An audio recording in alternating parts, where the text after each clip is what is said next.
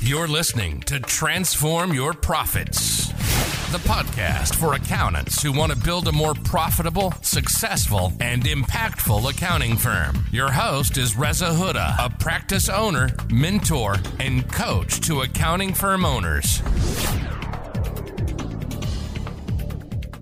Hello there. Welcome to today's session of the episode. I have with me today Lucy Cohen of Mazuma Money. Lucy's story is fascinating. She started her firm age just 23 back in 2006 and has scaled it to over 2,000 clients today in just over a decade. Lucy has won multiple awards together with her business partner, both personally and for her company. She's certainly a disruptor when it comes to the accounting profession, has done things differently from the very start, and has got some amazing successes, having started with nothing and just 100 pounds working from her, bedroom.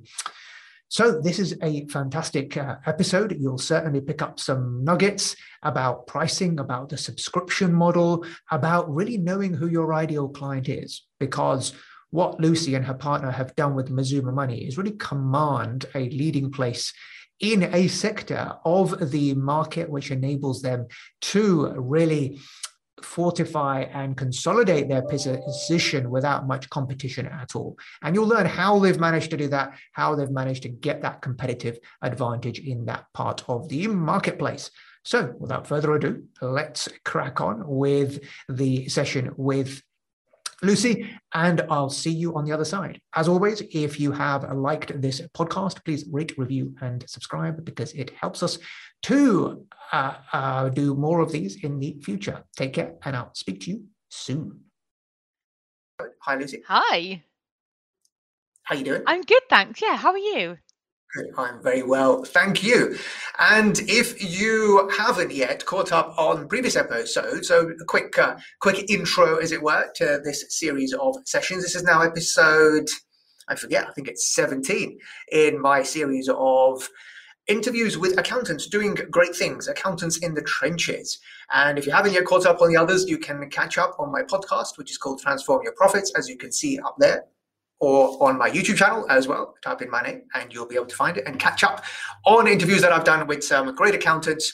Uh, off the top of my head, people like uh, Paul Barnes, Jerry Williams, Francesca Tricarico, uh, Jeffrey Lerma, to name but a few. But lots and lots of great nuggets from those conversations. So go and catch up on those if you haven't already, but not yet after this interview with Lucy, Lucy Cohen. So enough from me. Over to you, Lucy. Give us a bit of a background in terms of you, how you got into accounting, when you set up your firm, and we'll take it from there. Sure. I mean, I'll give you the potted history. Um, I never set off in life to be an accountant. I don't know how many of us actually did.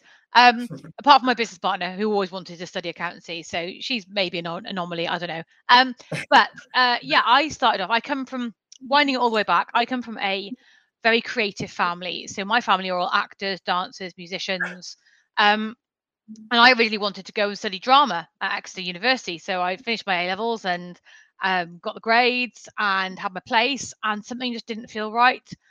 And I deferred for a year and um, went to work in film and TV, like dream job, you know, just landed on my feet there.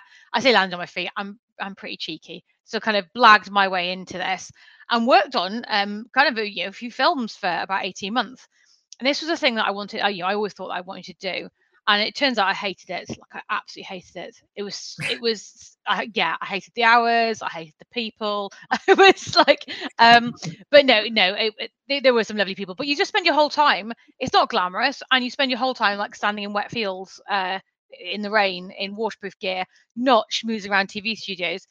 So it kind of wasn't what I thought it was be. Granted, at this time I was only 19, so um so I just kind of had a bit of a, all right, what on earth am I going to do then? There doesn't seem much point going to university if um, that isn't the path I want to take. So I went to see a careers advisor and they were like, well, you're pretty academic, you're quite logical. Have you thought about accounts? And I'm like, yeah, great, sounds good, let's do it. Um, so I walked over to Jury's Hotel Group, it was at the time. And I was like, have you got any jobs in accounts? And they were like, that's really weird you've said that. But yeah, we have actually. We've got a purchase ledger clerk job going. Do you know what that is? I was like, no, but I will learn. Um, and that's where it started. I studied in the evenings, um, went to college in the evenings, um, and that's where it all started.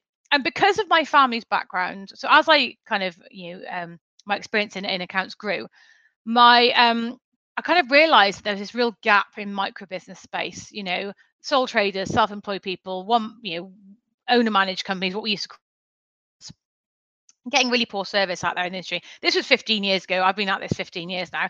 So this was pre-cloud software. This was when you used to have to like install stuff on your desktop with a CD-ROM.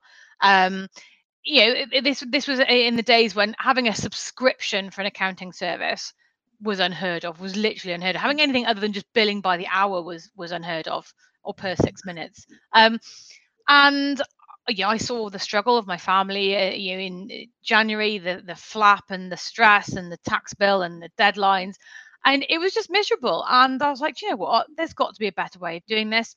And I, we didn't grow up with very much money when I was a kid, so having a steady income has always been really important to me.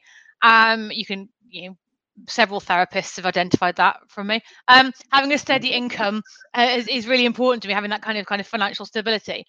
And um, so I was like, well, I'll just get everyone to pay me, you know, monthly, split it up, pay the monthly, make a subscription. That's it. So I know know where I stand then, and kind of inadvertently invented a subscription model. And I didn't go into it thinking at the age of 23, right, I'm going to invent a subscription model accountancy service. But that's kind of what happened. Um, the first business advisor that myself and my business partner ever went to see um, told us it would never work. You couldn't rebrand accountancy. Um, there was no way this was ever going to take off. And again, classic me just decided he was absolutely wrong. And he was. Um, and that was 15 years ago. And we started off with about 100 quid in my spare bedroom. And we used to share a printer cable because, you know, we didn't want to buy an extra printer cable. And we used to have uh, two phones but um, we used to have to this is, again this is before smartphones were a thing i used to have a little flippy motorola thing um, you should transfer the call by a bit like when you're sat on the stairs on the phone and your mum picks up the other end when you're a kid. You're like, "Mum, get off the phone." This is showing how old I am now. There's probably a lot of young people watching this going, "I've got no idea what she's talking about." On landlines, that's what we used to do. So we used to like pick up one side and the other person picked up and the other person put it down to transfer calls. Um, there was a lot of pretending I was the secretary uh, to take messages for myself for later in the day. Uh, you know, it was it was all that, and we didn't take we didn't you know, we couldn't borrow any money. We started in 2006, and then the credit crunch happened, massive financial crash, and we couldn't borrow any money. We couldn't get an overdraft. We couldn't get a credit card. So we just had to learn to be very lean, learn how to make make that kind of subscription model work for us in terms of, um, you know, we need the guaranteed income. We need an easy way to bill it, and we need to make sure every client's making us enough money to pay ourselves, but also to put money back into the company to grow it and really that's kind of how it started. That's that was 15 years ago and i feel like i've been a startup kind of maybe five or six times over the last 15 years because because because there's always a new thing. There's always a new challenge. There's always a shift in the world or in uh, in business or, or in technology that means you've got to go back to the beginning a little bit and go right okay the world's changed. How do we address this? Classic example you know the internet when we started and we we bought our first website, uh, the web designer told us, "Well, the thing is that you're you know you're a professional service. Um, your your website is basically just a uh, just a brochure for your firm, an online brochure for your firm. You have to have it, but no one's really going to look at it that much.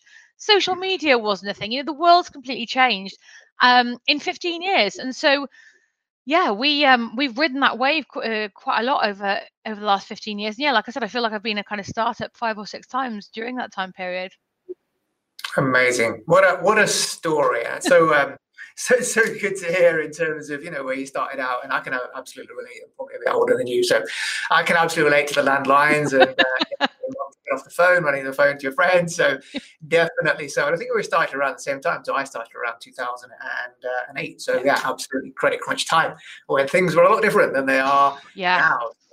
What a what a story. And so what would you say in terms of kind of your journey? Because you've gone on a fairly fast trajectory. So talk us through kind of your your kind of growth over those years. You're at 2,000 clients now. What were you doing? What do you think made you different that enabled you to bring on so many clients so fast to scale as rapidly as you have done? Maybe share, you know, two or three things that uh, yeah. uh, were integral to that uh, that happening. Yeah. So um, I mean, we're we're a bit over 2,000 now. We've got some pretty aggressive growth plans over the next couple of years. We should be kind of heading for that kind of 10,000 mark um, in the wow. next kind of couple of years.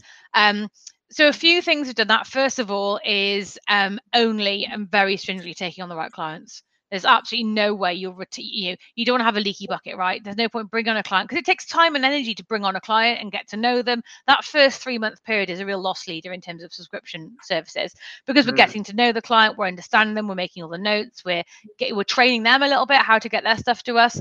After that, when it gets easier, it kind of starts. I imagine like training a dog or a child. Um, it gets a bit, it gets a little bit easier. Um, but that you know, you don't want to take people on if they're a bad fit because within three or four months they're going to leave and then you've wasted all that time and resource. That's a that's a real problem. So you can't have a leaky bucket in subscription services. It, it's it, there's too much front loading of investment to do that. So you have to be absolutely razor focused on who your clients are. Put your personas out and only go after those. And you're and if someone comes into you and goes oh my friend recommended me. I really want to use your services. You go through the questions you qualify them to make sure that they're the right client. And if they're not you say i'm really sorry. We're not the right service for you and this isn't going to be a match but i can refer you to you have people in your back pocket you can refer on to so you can give them a hug as they leave um, that is one absolute razor focus on the right client always have had uh, always have had that um, know, we, who is that? Sorry, Lucy. Who is that kind of right client for you? So, so we're micro. So we're talking sub 250k turnover, fewer than five staff. I mean, uh, around 50% of our client base aren't even at VAT registration threshold. So we're talking that real kind of low, low high volume, low fee market. Mm-hmm. Um, the other thing is having replicable processes within the business. So you can't scale if you do something different for every client, or if you are at volume, is what I mean. So you can't. We, you know, our profit margins are, are tight, um, so we have to have everything absolutely you know it's a manufacturing but it's a manufacturing line it doesn't sound very sexy and it's you know it's we, it's not a really good sales pitch like oh we're like manufacturing but we, we have to use a manufacturing business model applied to a business process um, because otherwise, if we start having to, which is why we ended up going to kind of stepping on point three, uh, technology, why we ended up developing our own technology, because we couldn't be in a place where we were logging into all different systems for all different clients and being software agnostic and all that stuff. Because if we charge more money, yeah, maybe we could, but we don't. Um, and that's not our model. And we know who we are so yeah having absolutely stringent processes really locking those down and not deviating from them. Even if someone's like oh can you just you know couldn't you just do this? No we couldn't. You don't ask netflix couldn't you just uh, show me these ones? or couldn't you just do this instead? Couldn't you just make some more uh, tv shows that i'd like? That's not how a subscription works. A subscription you, you subscribe to what's offered and you take it or leave it. So getting that in, which is as you can imagine, a huge client education piece, like that's really hard mm-hmm. to do. And then the next is technology. So we've used technology. We've been very selective in what technology we've used. We've been super selective in how we've implemented it. There's always a test measure, and we're not afraid to ditch something if it's not showing us results. I haven't got time for you'll see results for this in two years that's not us. We're very fast paced. Like I said, subscription. If results that the ROI is not coming quickly enough, we just ditch it. Um, and, and, then revert. So we always kind of have like that little overlap of a dual run. Um, yeah, and, and, technology. So we've actually developed our own technology this year, which deals with that um, gap. I think there is between accountants who well, it, we started off making it just for ourselves. We built this just for us, and now a bunch of other people are like, "Oh, can, can I use it?" And I'm like, "Okay, yeah, maybe you could." Um, we we've got a huge scanning suite in our office. So we've got these machines that you throw basically hurl paperwork at them, and it goes and it'll take everything from like here to like teensy wincy here, handwritten, all the rest of it. Scan them, sort them, upload them, character stuff, all the fancy IT wiz- wizardry and do that so we can we can kind of essentially rent that facility to other people who don't have that kind of volume who take them all day to kind of sit there and scan their clients paperwork because those machines aren't cheap um mm. yeah so so we've got we had that we had the capital to do that and we did that which meant that we could still service the market that we we we kind of put them into two cohorts. So we've got ProTech, and they're who everyone talks about. They ProTech, you know, they'll snap and send. They'll use a bit of software. They'll raise invoices. They'll you know they're they're they're online natives, digital natives. And then there's No Tech, who are people who uh, I don't want to use the word luddites, but they're behind the curve. They're going to be a nightmare for you as a client trying to get them onto QuickBooks or or Sage or you know, Xero other software vendors are available apparently. Um, yeah, it, it's going to be a nightmare for you to get them on there. we we built something which can bridge that gap, which is we can literally take their physical paperwork, make it digital, extract the data, and then send it off to wherever you want to send it off to. So we, mm. we ended up kind of accidentally building that but it was just as again just to meet our own needs there's nothing out there that did it so we're like well we can we can invent something that did so that's what we've just finished finished up on this year um, and we've just started implementing as with all software development it took about six months longer than we thought um, and cost a bit more than we thought um, but we've just started rolling that into our client base now um, all new clients going onto it and uh, slowly phasing in uh, uh existing clients into it so yeah that's technology has been a, a big part of that scale Mm, fantastic. No, that that's amazing. I love what you said there about, you know, if it's if it's not working for you, if it's failing, then we ditch it. Oh and yeah. Accountants get into that mindset because they're quite, you know, methodical and perfectionist that they won't actually launch something until it's absolutely perfect. Yeah. Whereas you come across a bit more entrepreneurial minded that let's just do it and we learn from it. If it works, great, we'll keep developing it. If it doesn't, we ditch it and we go elsewhere and we try again. Um, yeah. That, that, that's great to hear. Absolutely. Do you know what? It was actually a phrase which one of my friends, her therapist, told it to her when she was getting divorced. Don't recommend that as a business uh, coaching method, but they said just because you've spent a long time making a mistake doesn't mean you need to keep doing it. And when you apply that to business, it's just, it's sunk cost fallacy, right? So just because you spent a long time making a mistake or putting a lot of money into something if it's not working you you have to learn to cut your losses part of business is losing a bit of money every now and again because yeah, if, if it's always safe, then um, yeah, you're never going to get anywhere. Yeah, the, the world wasn't mm. innovation doesn't happen from people who sat around doing what's always been done. Absolutely, definitely. And yeah, for sure. Going back to what you said about, you know, really focusing and knowing who your ideal client is. And I think that has been the, the key to your success. I mean, you are very clear about your market. Yeah. Something I talk about in my framework as well to build a profitable accounting firm. One of those pillars is positioning. You need to know exactly who you serve and how you serve them. And that is what will give you a competitive advantage.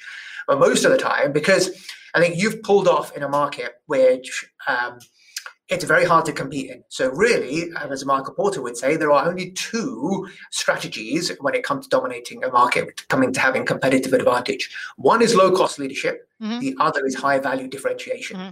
Now, most accountants fall in the middle, so don't actually achieve either.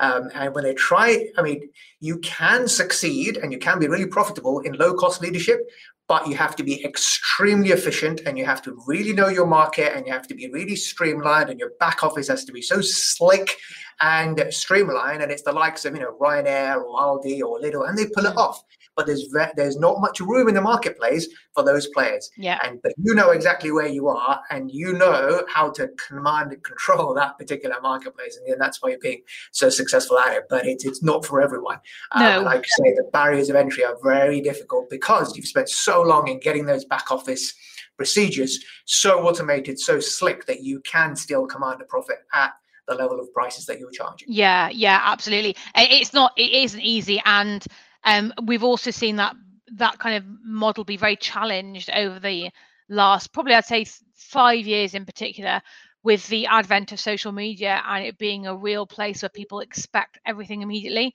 You know, when we started telling people you could have a five working day turnaround on your books, everyone's like, oh, that's amazing. Wow, that's so much quicker. And now you've got like adverts on TV going, see your results in real time. And I'm like, oh, but they're not real results. But no one understands that.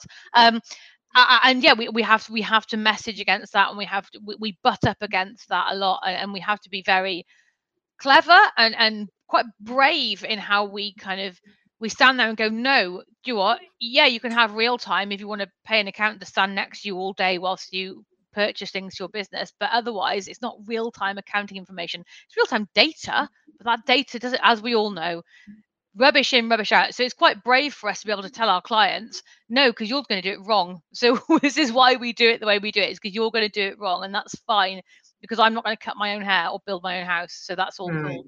Um, yeah, we, we it, it's quite um, we have to be quite bold in, in terms of doing that. And yeah. again, that isn't a strategy for everybody. Yeah, definitely. Okay, so let's let's talk about uh, subscription a little bit more then. Mm. So talk to me about you know kind of your price points because I believe they are on the website anyway. Yeah. And you know when did you and, and how would you clearly you know this is a, a lot of accountants won't be able to get their head around the fact that you know if someone comes to you and after two months if they've got year ends to do then you'll just do them anyway even though then they paid you a month or two.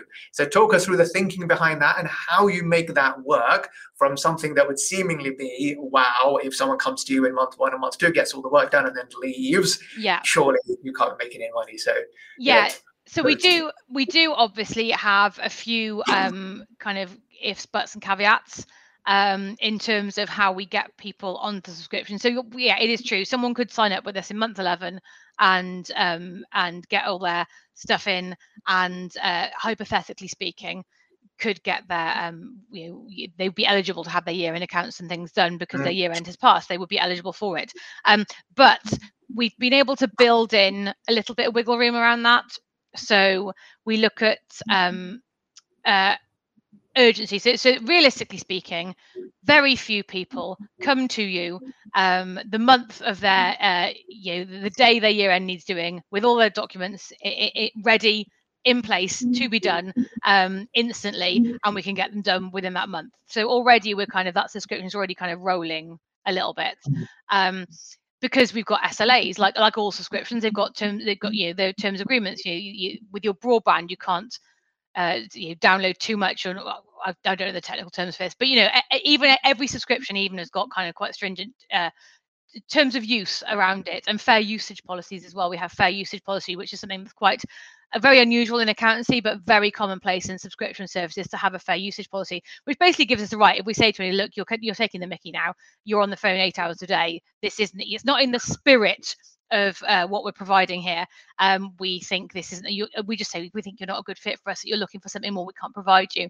Um, but ultimately, this is all about averages and percentages. This is all about um, it, it, kind of working out. So there's some clients that will make us a, a, really good profit every year, and some clients that probably make us a loss. Um, but overall, uh, we know our margins per type of client, and we look at things in terms of types rather than an individual client basis. Everything's very highly tracked. We use uh, time tracking software per client, so we know how much contact time staff are having, how much time they're on the phone, how much um, data storage they're using, all that sort of stuff. And it means then that we can always evaluate the makeup of our client base. So look at kind of who's using it and then adjust our marketing accordingly. So maybe we've had a couple of months where there's just April, for example, always get a load of sole traders sign up in April. Um, and January, um, obviously. um, they're not they're not money makers for us really. They're kind of uh, they make us our lowest margins. And non VAT registered sole traders, twenty eight pound a month, they make us our lowest margins.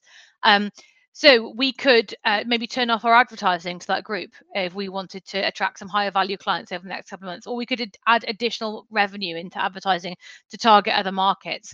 Um, we can go and fish in different ponds if the makeup of what we're doing doesn't quite fit. So we constantly uh, kind of balancing our client base to make sure mm. that we don't get a situation where all 100 clients that have signed up all have a year end due tomorrow and all expect it then um, we, we kind of we're, we're, able to balance that. And we can only do that because we've got 15 years of data. We've got 15 years of data of, of people's behaviors of how they um, how they behave when they purchase um, the emotion behind purchasing decisions. Uh, we, we know we know so for example we know on average how many um, how many responses from one of our accountants it takes on average to answer to satisfactorily answer a client query when we start seeing those metrics creeping up we know we've got to pull a lever somewhere to kind of bring them back down again otherwise the whole thing it's like making a cake you get one ingredient slightly out and your cake goes kaput it's a little bit like that mm, yeah absolutely and i, I think um, what was pertinent there that you said it's not about kind of profit per client. It's about profit across the portfolio. Yeah. Yes, you'll have some clients that generate you a greater return and others that won't, but it all kind of balances it out in yeah. the end. Um, so, what is that kind of variance then? So, you said £28 a month for the sole traders. What is kind of the top range subscription package that you, you could have with Mazuma? Around £130 a month. Um, okay. Higher if you add on other extras. Right. Okay. Fantastic. So, there's quite a variance there, as you can see and and Yeah. yet the process for both of those clients and the process in terms of what we do and how we do it so oh yes some of the outputs are different um, because they have additional things but that process remains the same for both Mm. Okay.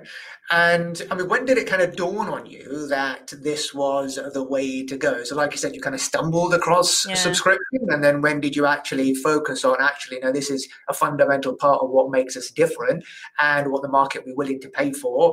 And given that you know everything else in our world is turning to subscription and Netflix and Uber and you know all these uh, Graze boxes and Yeah. Chambers and everything else, when did you think that actually no we're onto something here we can actually now make this a focal point of how we bring on board new clients and make it uh, you know a unique selling point of what we do? Um, that's a really good question. I'm not i don't know i, know, I don't know if i know. Um, it didn't dawn on me because because literally i mean hardly when we started this hardly anyone was even doing fixed fee you know? Mm, um so it sort of it sort of evolved uh, if i'm honest. I think it was probably probably around 2009 so we've been tinkering with it and getting it right for sort of three years surviving. We were at that point we were not thriving. We were just surviving as a business. We were young and poor and um and and and in a in a very difficult space. Um and i think it was when other people started going oh okay that's that's just like like like a subscription. But even then or people said more like a membership because even the, that word subscription wasn't used that much back then you know? Um you the, the closest thing people could equate it to back then was a gym membership. That was the Mm. closest that was the nearest kind of thing and go well you've got a gym membership and you could go to every class every day or you could never use it but regardless you're not getting a refund. Like that was the best way we could describe it. And um and then obviously as you had LoveFilm which uh again for younger people they probably won't remember that but that was like dvds by post um uh, i met the ceo of LoveFilm at the time actually at a, a, a awards thing Simon Calver it was back then and he said oh it's like a subscription for accountancy i get it because that's what we do and then i was like ah yep but then of course no one really I, when again you know sometimes you are ahead of the curve. If i was at that point we couldn't describe the service as a subscription service to anybody because no one knew what that was. We can say we've got an accountancy subscription service. And everyone's like i don't understand. You can't sell something that people don't understand. So we just had to go oh it's like accountancy but we kind of like divide your fee over 12 um and then everyone go oh i see. Like you have to use parlance that everybody kind of understands. Um yeah. so yeah so uh, uh, it's only now i say really and you know what? Even through covid that subscription has really become a word buzzword within the accountancy world. I think even maybe two years ago we were probably the only people using it. Um i'm that's a very bold statement there. Someone's going to come at me now and say they were using it way before but i'm sticking with it. I, you're not on air. Um so um yeah it- it- but actually as the world's evolved and we started like you said you know Netflix, Spotify, and then you've got um, things like you know Peloton and other subscriptions that have kind of gone into that space. It's kind of now become much more kind of commonplace to to, to hear that word, um, which on one hand makes it a lot easier because it genuinely describes what we do, so that's a lot easier. Um, on the other hand, it makes it a bit harder because you have a lot of people out there describing them what they do as that, and it isn't really that. So that makes it. Yeah. But that's always the case with everything, right? yeah yeah absolutely but yeah it's, it's, it's the way the world is going it's Yeah. because you know as um yeah i think people these days are are more inclined to spend money on experiences rather than things Yeah, absolutely. huge amounts for you know vehicles. I mean, and even Porsche now have a subscription Yeah. where you can subscribe to Porsche, and what they found is they're actually reaching out to an audience which previously wouldn't have driven Porsches Mhm. because it was much more older population. But now they're actually getting into this younger population, and they can have a direct relationship with the customer, which wasn't existent before. Yeah, exactly. Um, so it's it's and, and, and we've had that all along as accountants. We've had Yeah, that for years, yeah. and years. Years. We've Yeah. had people come back to us year on year, provided we didn't make complete pig zero or something. They just came back, and no matter um, you know, we had to be really bad for an account for a client to leave Mm. us.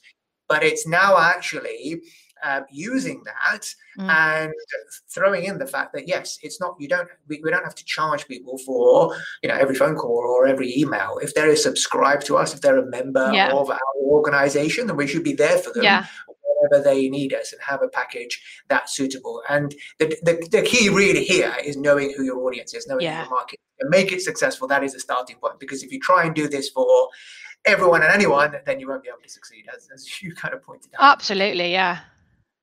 Yeah, cool. Okay, so any questions? If you've got any questions for Lucy, do put them in the comments and I'm happy to throw them at her. Oh, actually, Mojo Accounting has a question. So she says, I have a question on staff when you are scaling. How do you bring your team along with your vision and make them more accountable? Oh, I wish I knew the answer to that. Oh, um, yeah. So some people, do you know what? This is really interesting. We had this conversation at a board meeting a couple of weeks ago.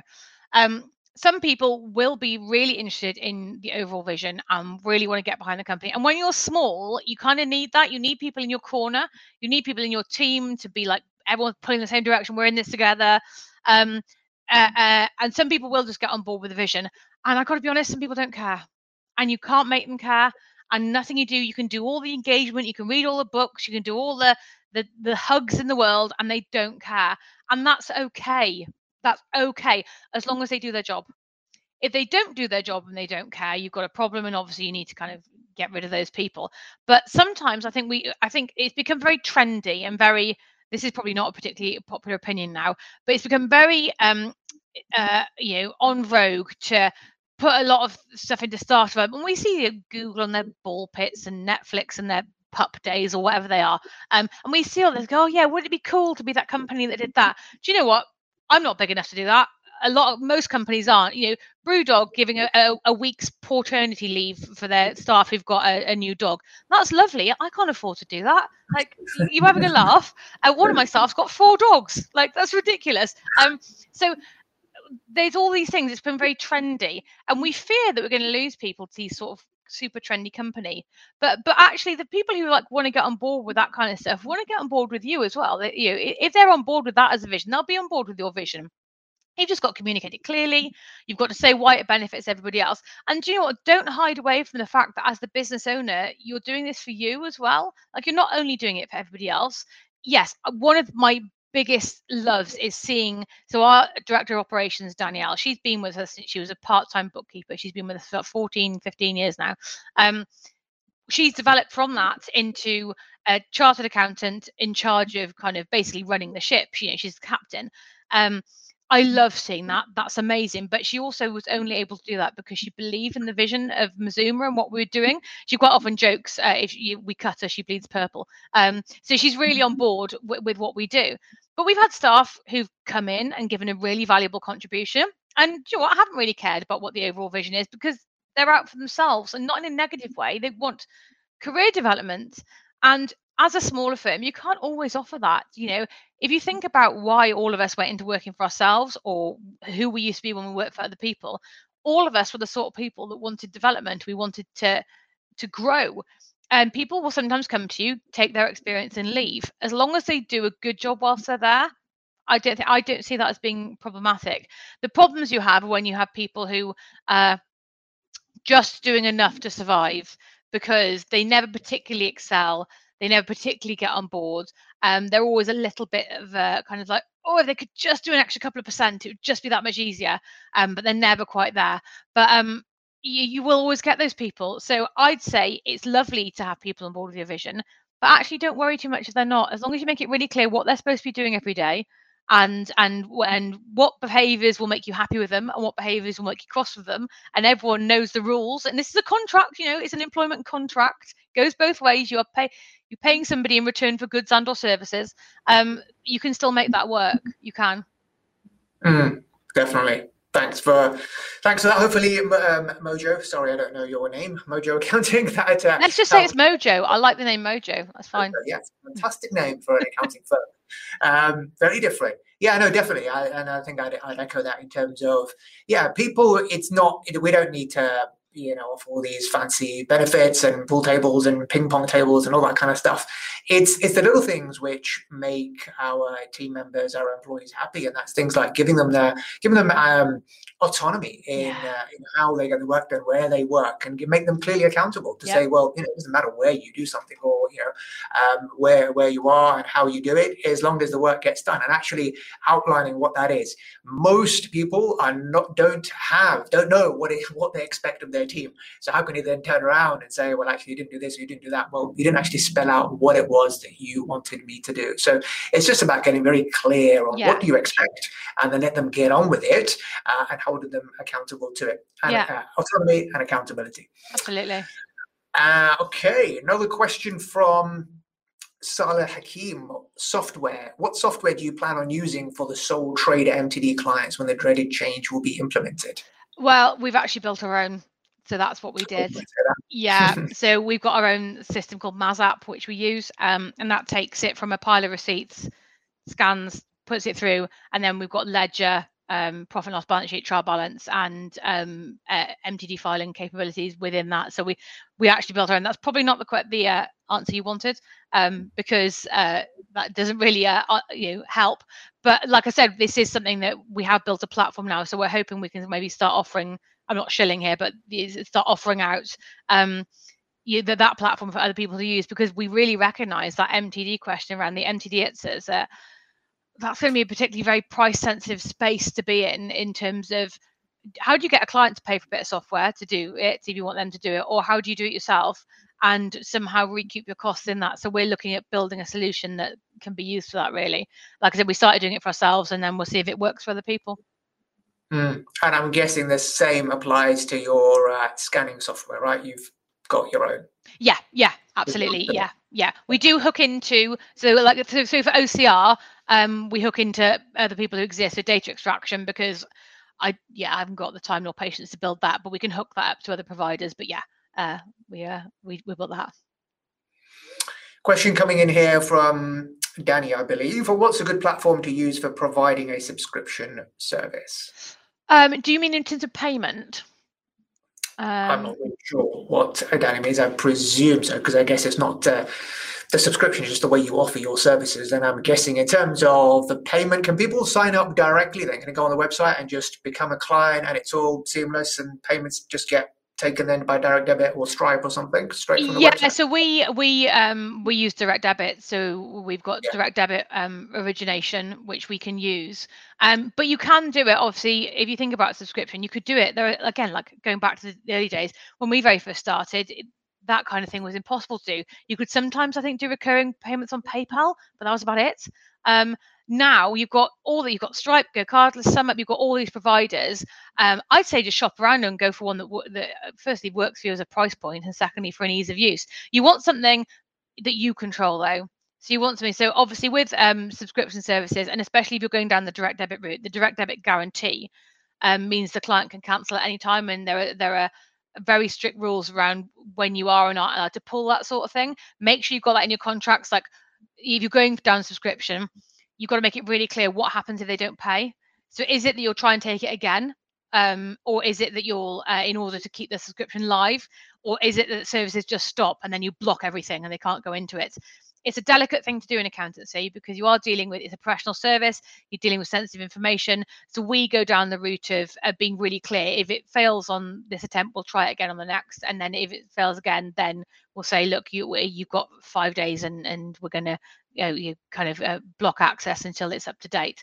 Um, but yeah, have one that you can control and, and that you set the rules around so that you have that control because the last thing you need on a subscription service is a load of time doing admin, figuring out who's paid when and how and where. Something with great reporting, something with alerts when people cancel or something doesn't pull, they're fantastic. So you can get on it straight away. And something with good amounts of automation will save you a lot of time. Excellent. So is that something that you uh, you don't use GoCardless or anything? You have your own direct relationship with the bank? Yeah, yeah. So we're, uh, we're through um, London and Zurich. Um, Yeah. Cool. Okay. Um, do you plan to charge for the additional MTD submissions that are coming? Question from Sarah. Nope. Nope. Okay. Nope. All included. All inclusive within the subscription. all included in the subscription yeah all included yeah what we have done though so um again because we are kind of we're in that kind of accounts tech space is that a term yeah let's say it is it's accounts tech um in that kind of space we are kind of it is now i said it first did i maybe um uh yeah we're in that kind of accounts tax space space so we're somewhere between um it's like an accountant driven SaaS platform. So in order to make our lives more easier on that, more easier, horrible English. In order to make our lives easier, sorry everyone, um, or the grammar pedants out there, but yeah, myself, I am one of them. Um, in order to make our lives easier, um, we've introduced SaaS style pricing. So we've got different levels.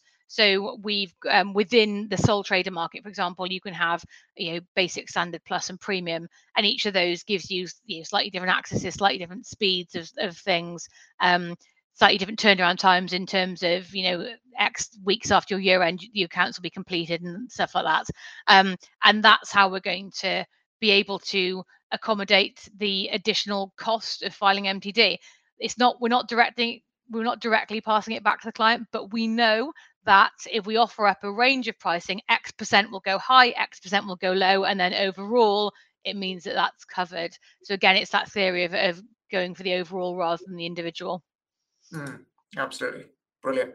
Okay, one more question we'll take. Um, Kevin's here on the screen. For your client base who are closer to the 250K revenue mark and the highest fee tier, do you consider offering advisory or do you refer to another accounting partner? I think we know the answer to that?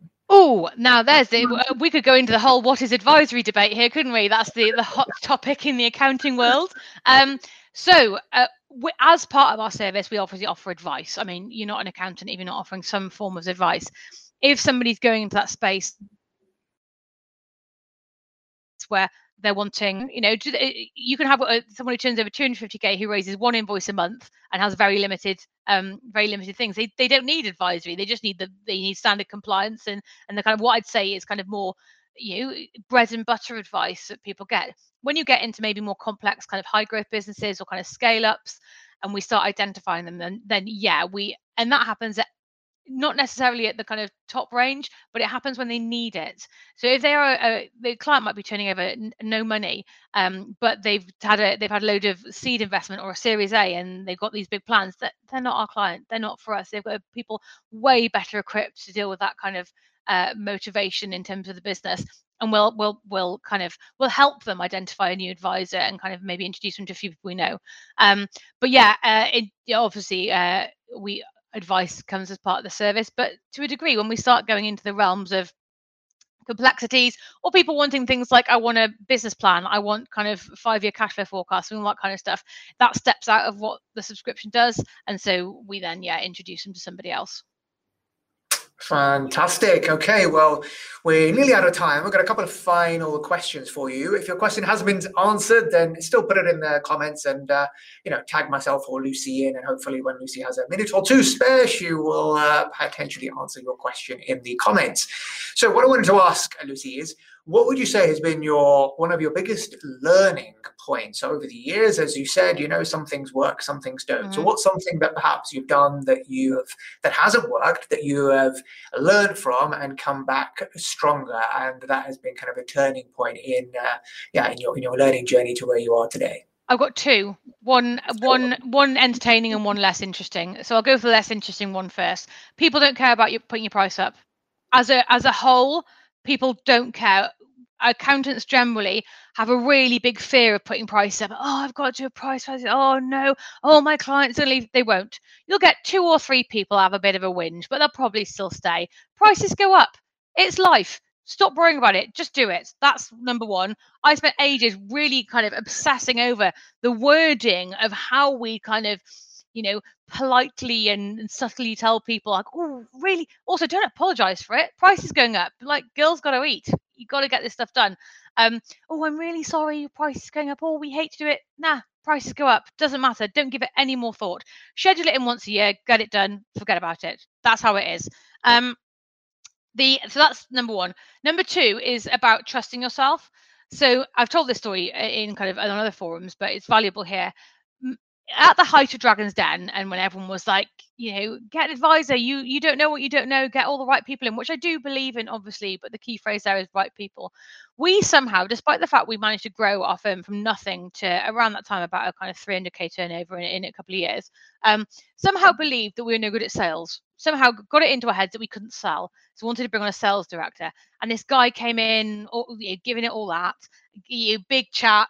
Uh, um, anyway, long story short we took on this huge on his advice like yeah this is going to be huge and we were two young women. We just needed somebody to be in our corner. We'd obviously spent a lot of time fighting against people going, this will never work. You're not doing it right, all that kind of stuff. So as soon as someone came in and was like, this is amazing, we're like, yes, it is amazing. I believe everything this man says.